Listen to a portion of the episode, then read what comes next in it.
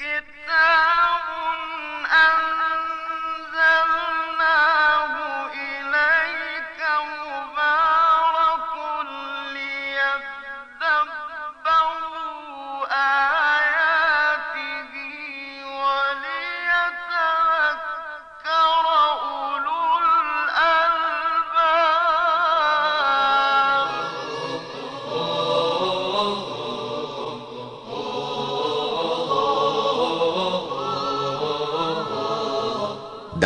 محضر قرآن. نکات ادبی آیات قرآن کریم هم از نکات صرفی، نحوی و لغوی بپردازیم. به کارشناسی آقای دکتر مصطفی.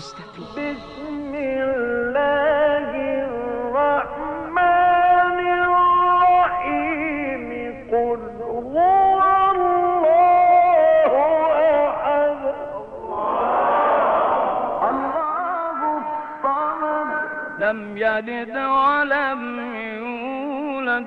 ولم يكن له كفوا احد بسم الله الرحمن الرحیم. با سلام خدمت شما عزیزان گرامیان. برنامه دیگری از سری برنامه های در محضر قرآن رو در خدمت و محضر شما آغاز می‌کنم. ما در برنامه قبل به انتهای آیه سیوم از سوره مبارکه زاریات رسیدیم. و در این برنامه از آیه سیوکم مطالب رو پی می‌گیریم. خب آیه سیوکم میفرماید که اعوذ بالله من الشیطان الرجیم. قال فما خطبكم ایها المرسلون. حضرت ابراهیم علیه السلام به اون ملائکه فرمودند که ما خطبكم خطب یعنی مثلا کار شعن اما در جایی به کار میره که کسی بخواد در مورد حال و وضعیت و کار کسی سوالی بکنه. ما خطبک و بیان علت هان این هم نکته مهمه علت رو هم در واقع در این کلمه می‌بینیم. ما خطبکم یعنی علت این وضعیت شما چیه؟ یعنی علت اومدنتون چیه؟ پس خطب و موقعی به کار می‌برن که بخوان درباره علت یه چیزی سوال بکنن. لذا در سها کتاب سها جوهری میگه الخطب سبب الامر. خلاصه سوال از سبب خوابیده. تقول ما خطبک. یعنی مثلا برای چی این کار کردی؟ برای چی اومدی اینجا؟ حالا با توجه به قرائن برای چی مثلا سه نقطه؟ حالا اینجا قال فما خطبکم یعنی برای چی حالا اومدین اینجا؟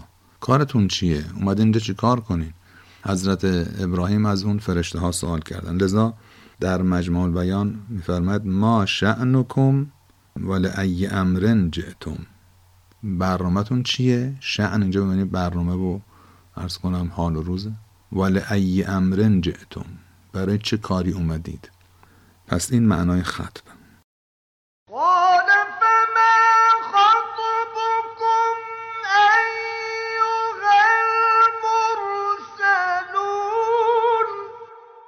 بله. ایها المرسلون مرسل یعنی فرستاده شده.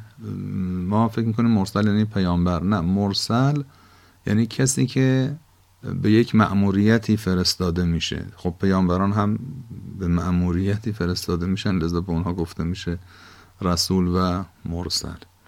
حضرت ابراهیم به این فرشته میگن شما که فرستادنتون خداوند مأموریتتون چیه؟ برای چی اومدین؟ قالوا انا ارسلنا الى قوم مجرمین. ما فرستاده شده ایم ارسلنا. فرستاده شدیم به نزد قومی مجرم.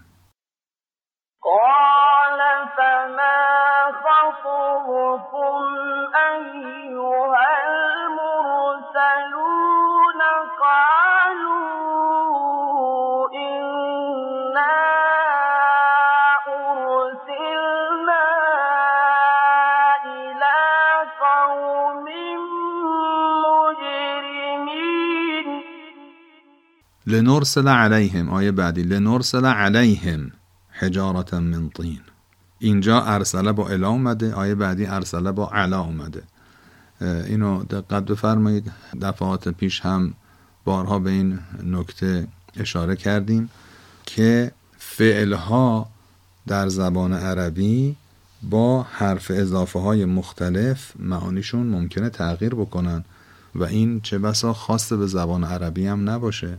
تو انگلیسی قطعا اینجوره و دوستانی که حالا عرب انگلیسی مقدار آشنا هستن مطلب کاملا متوجه هستن که حرف اضافه های مختلف معنای فعل رو عوض می‌کنه. تو عربی هم همینجوره انا ارسلنا الى قوم مجرمین لنرسل علیهم حجارتا من طین. ما رو فرستادن سراغ یک قومی مجرم. لنرسل. بر اونها. لنرسل علیهم. بر اونها سنگ های از گل بفرستیم بباریم. لنرسل علیهم. اینجا علا اومده. این علا به اصطلاح مشخص می‌کنه. از بالا به پایین به اصطلاح فرود آمدن رو نشون میده. حجارم که جمع حجره. سنگ هایی من طین. طین یعنی گل. مسومتا عند ربک للمصرفین. مسومه از سومه هست به معنای علامه. سین و واو و میم با ته گرد به معنای علامه. سیما هم از همین کلمه هست. سیما هم فی وجوههم من اثر السجود یعنی علامت اینها در چهرهشون دیده میشه از اثر سجود. ما تو فارسی سیما رو به معنای چهره می‌گیریم. میگیم چه سیمای نورانی داره. اما سیما در عربی از همین سومه به معنای علامت هست و خودش هم معنی علامته. اون وقت سوم یسوم تسویم یعنی علامت گذاری کردن. اون وقت مسوم اسم مفعولش میشه. مسومتا عند ربک. این سنگ ها پیش خدا علامت گذاری شده.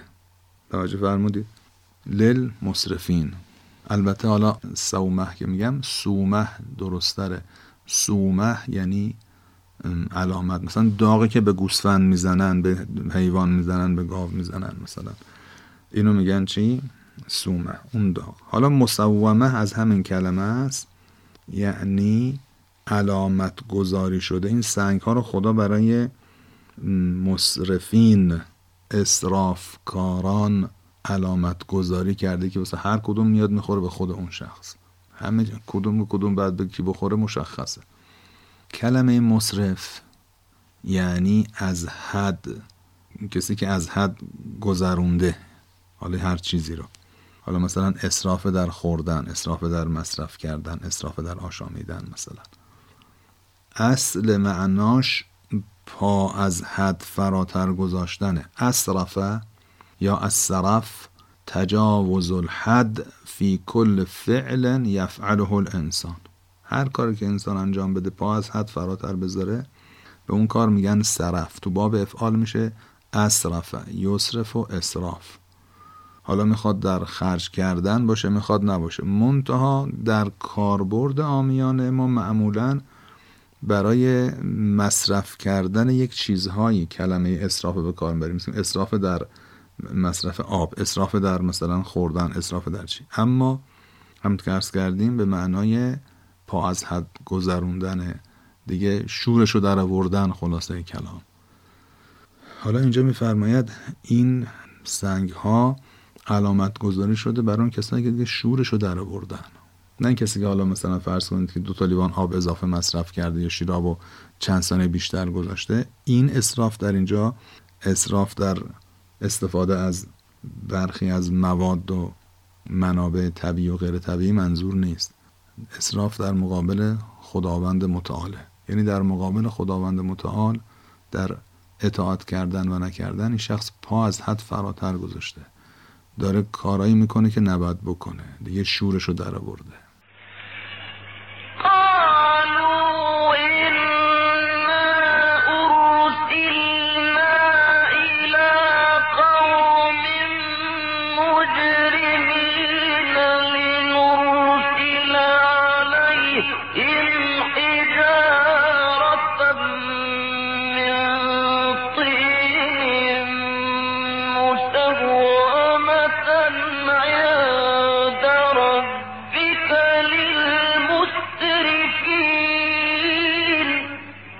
بعد میفرماید که فاخرجنا من کان فیها من المؤمنین. چون قراره که اینجا در واقع عذاب به وسیله ما فرشته ها نازل بشه آن کسانی که از مؤمنین در آن بودن اووردیمشون بیرون از اونجا که بلا سر اونها نیاد. فاخرجنا من کان فیها همون کسانی که در آن بودند را بیرون آوردیم من المؤمنین نه اینکه از مؤمنین بیرونشون کشیدیم از میان مؤمنین. این من دقت بفرمایید. ببینید وقتی میگم خرج تو من البیت. از خانه خارج شدم. این من ابتدای حرکت منو نشون میده. بهش میگن من ابتداییه. گاهی اوقات این من ابتدای کار رو نشون نمیده. مثل اینجا. نمی‌خواد بگه از میان مؤمنین ادهی را بیرون آوردیم. این من من بیانیه است. یعنی آن کسانی که در آنجا بودند که عبارت باشند از مؤمنین من المؤمنین به این معنا. اینها را همه رو خارج کردیم. فما وجدنا فیها غیر بیت من المسلمین. ولی در اونجا جز یک خانه از مسلمان ها کسی دیگری رو پیدا نکردیم. مسلم در اینجا به معنای مسلمان اصطلاحی نیست. مسلم یعنی کسی که تسلیم شده. اسلم یسلم اسلام. یعنی انقاده یعنی مطیع بود فرمان بردار بود.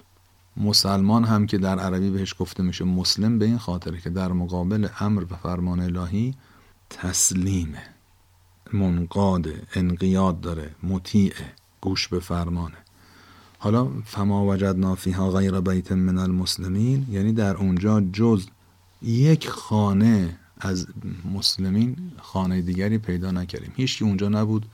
این همه تو این شهر انسان بود. تو یک خونشون فقط افرادی بودند که در مقابل خداوند مطیع بودند. و ترکنا فیها آیتا للذین یخافون العذاب العلیم و ما در آنجا آیه ای را باقی گذاشتیم برای کسانی که از عذاب دردناک نگران هستند و میترسند. یعنی این بلا و مصیبتی که بر سر قوم لوط آمد این شهر که زیر و رو شد بقایاش تا سالهای سال قرنها بعد باقی مونده بود و در قرآن اشاره هست که و انکم لتمرون علیهم مصبحین و باللیل شما شبها روزها از جلوی این آبادی قوم لوط عبور می‌کنید. یعنی جایی بوده که در مسیر رفت آمد طبیعی حتی مردم حجاز قرار داشته. این ظاهرا آیه که اینجا بیان شده همین وجود خرابه های این قوم بدکار بوده.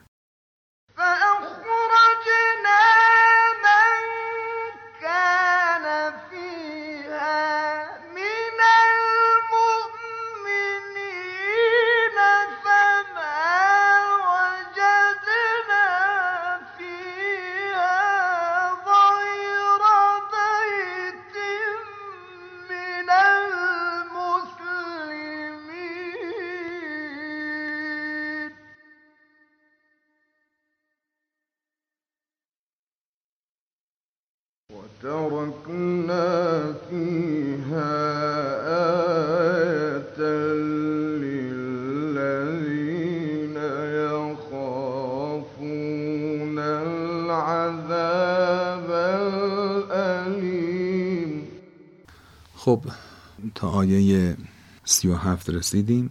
از اینجا داستان عوض میشه. آیه سی و هشت میفرماید که و فی موسا اذ ارسلناه الى فرعون به سلطان مبین و فی موسا اذ ارسلناه این فی موسا در موسا خب در موسا چی؟ یعنی اینجا باز مفهومی در تقدیر هست. یعنی از قرائن می‌فهمیم. یعنی در موسا هم آیه قرار دادیم. در داستان حضرت موسا هم آیه و عبرتی وجود دارد. و فی موسا اذ ارسلناه الى فرعون. اون زمان که او را فرستادیم به نزد فرعون. باز اینجا الا اومده. به سلطان مبین. کلمه سلطان هم به معنای قدرت یعنی قدرت فیزیکی هم به معنای قدرت علمیه به معنای دلیل و برهان. که اینجا ظاهرا به معنای دلیل و برهانه. لذا میگن از سلطان القهر و الغلبه. این همون قدرت فیزیکیه. البته به معنای شخصی که دارای این قدرت هم هست به کار میره. به اون شخصی که خلاصا قدرتمند هم میگن سلطان که تو فارسی هم به این معنا به کار میره. اما در زبان عربی به خود اون قدرت سلطان گفته میشه. اما از اینکه فیزیکی باشه یا معنوی که اون معنویش میشه دلیل و حجت و برهان که ظاهرا اینجا دومی مراده.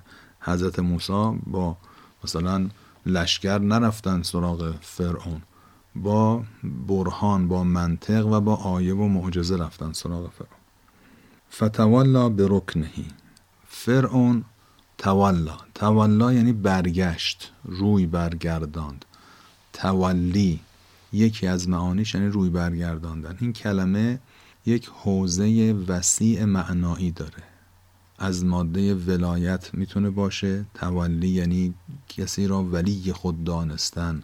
توجه فرمودید. اما یه معنای دیگه هم داره به معنای روی برگرداندن و اعراض کردن که اینجا به این معنای دومه. التولی الاعراض.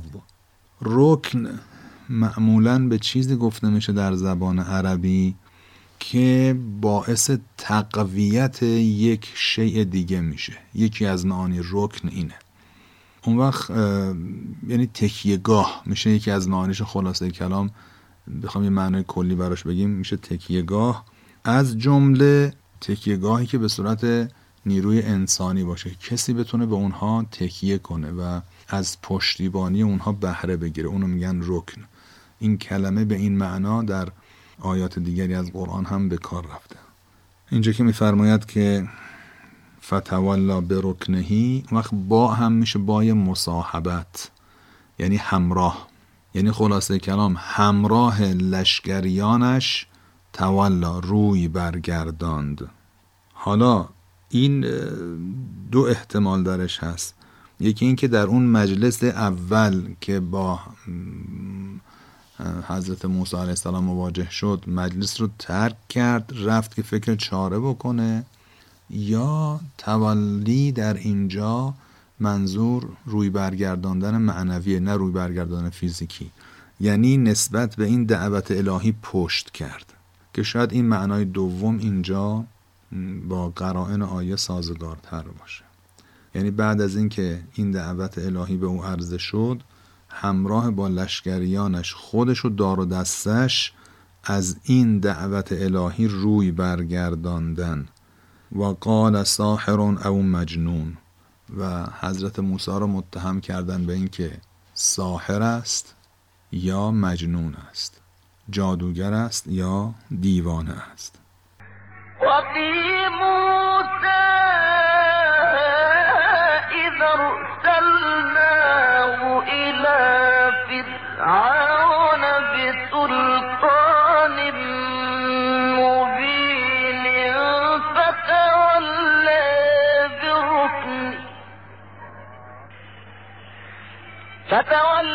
بركنه وقال ساحر مجنون بعد میفرماد فاخذناه و جنوده فنبذناهم فی الیم. ما هم او و جنود و لشکریانش را که همون رکنش بودند اونها رو گرفتیم. فنبذناهم فی الیم. یم یعنی دریا. که تو فارسی هم این کلمه به این معنا به کار میره معمولا هم بدون تشدید میم به کار میره یم میگن. اما در عربی میمش مشدده. و اما کلمه نبذ دقت بفرمایین نبذ در عربی معمولا جایی به کار میره که چیزی رو با بیاعتنایی پرت کنیم. مثل اینکه شما یک چیز خرابی رو که دیگه به این رفته می‌خواین پرت کنین تو سطح زباله که اصلا براتون هیچ ارزشی نداره. معمولا نبض رو اینجور جاها به کار می‌برن.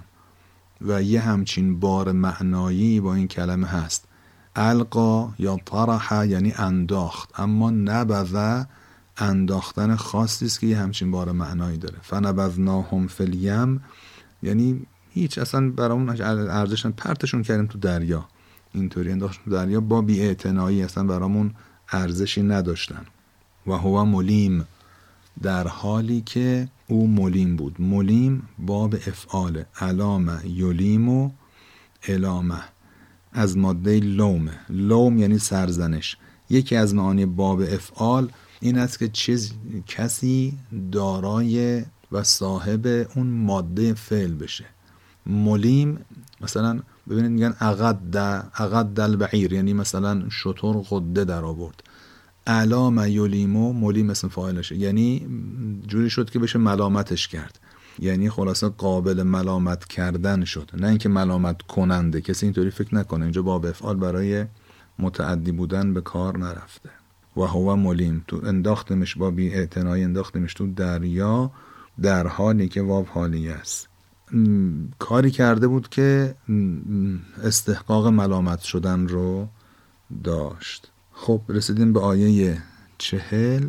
دیگه وقتمونم به پایان رسیده. انشالله آیه چهل یک رو در برنامه بعدی انشالله خدمتون توضیح میدم. تا برنامه بعد خدا نگهدار. هذا القرآن يوحدنا لطريق الخير يوجهنا. الله تعالى أنزله ورسول الله معلمنا. ورسول الله معلمنا. هذا القرآن يوحدنا لطريق الخير يوجهنا الله تعالى أنزله ورسول الله معلمنا. ورسول الله معلمنا هذا القرآن هو الهادي لأوائلنا وأواخرنا. يدعو للعلم وللعمل. لا شيء سواه يهذبنا هذا القرآن هو الهادي لأوائلنا وأواخرنا. يدعو للعلم وللعمل لا شيء سواه يهذبنا كتاب الله لا شيء سواه يهذبنا العمل به.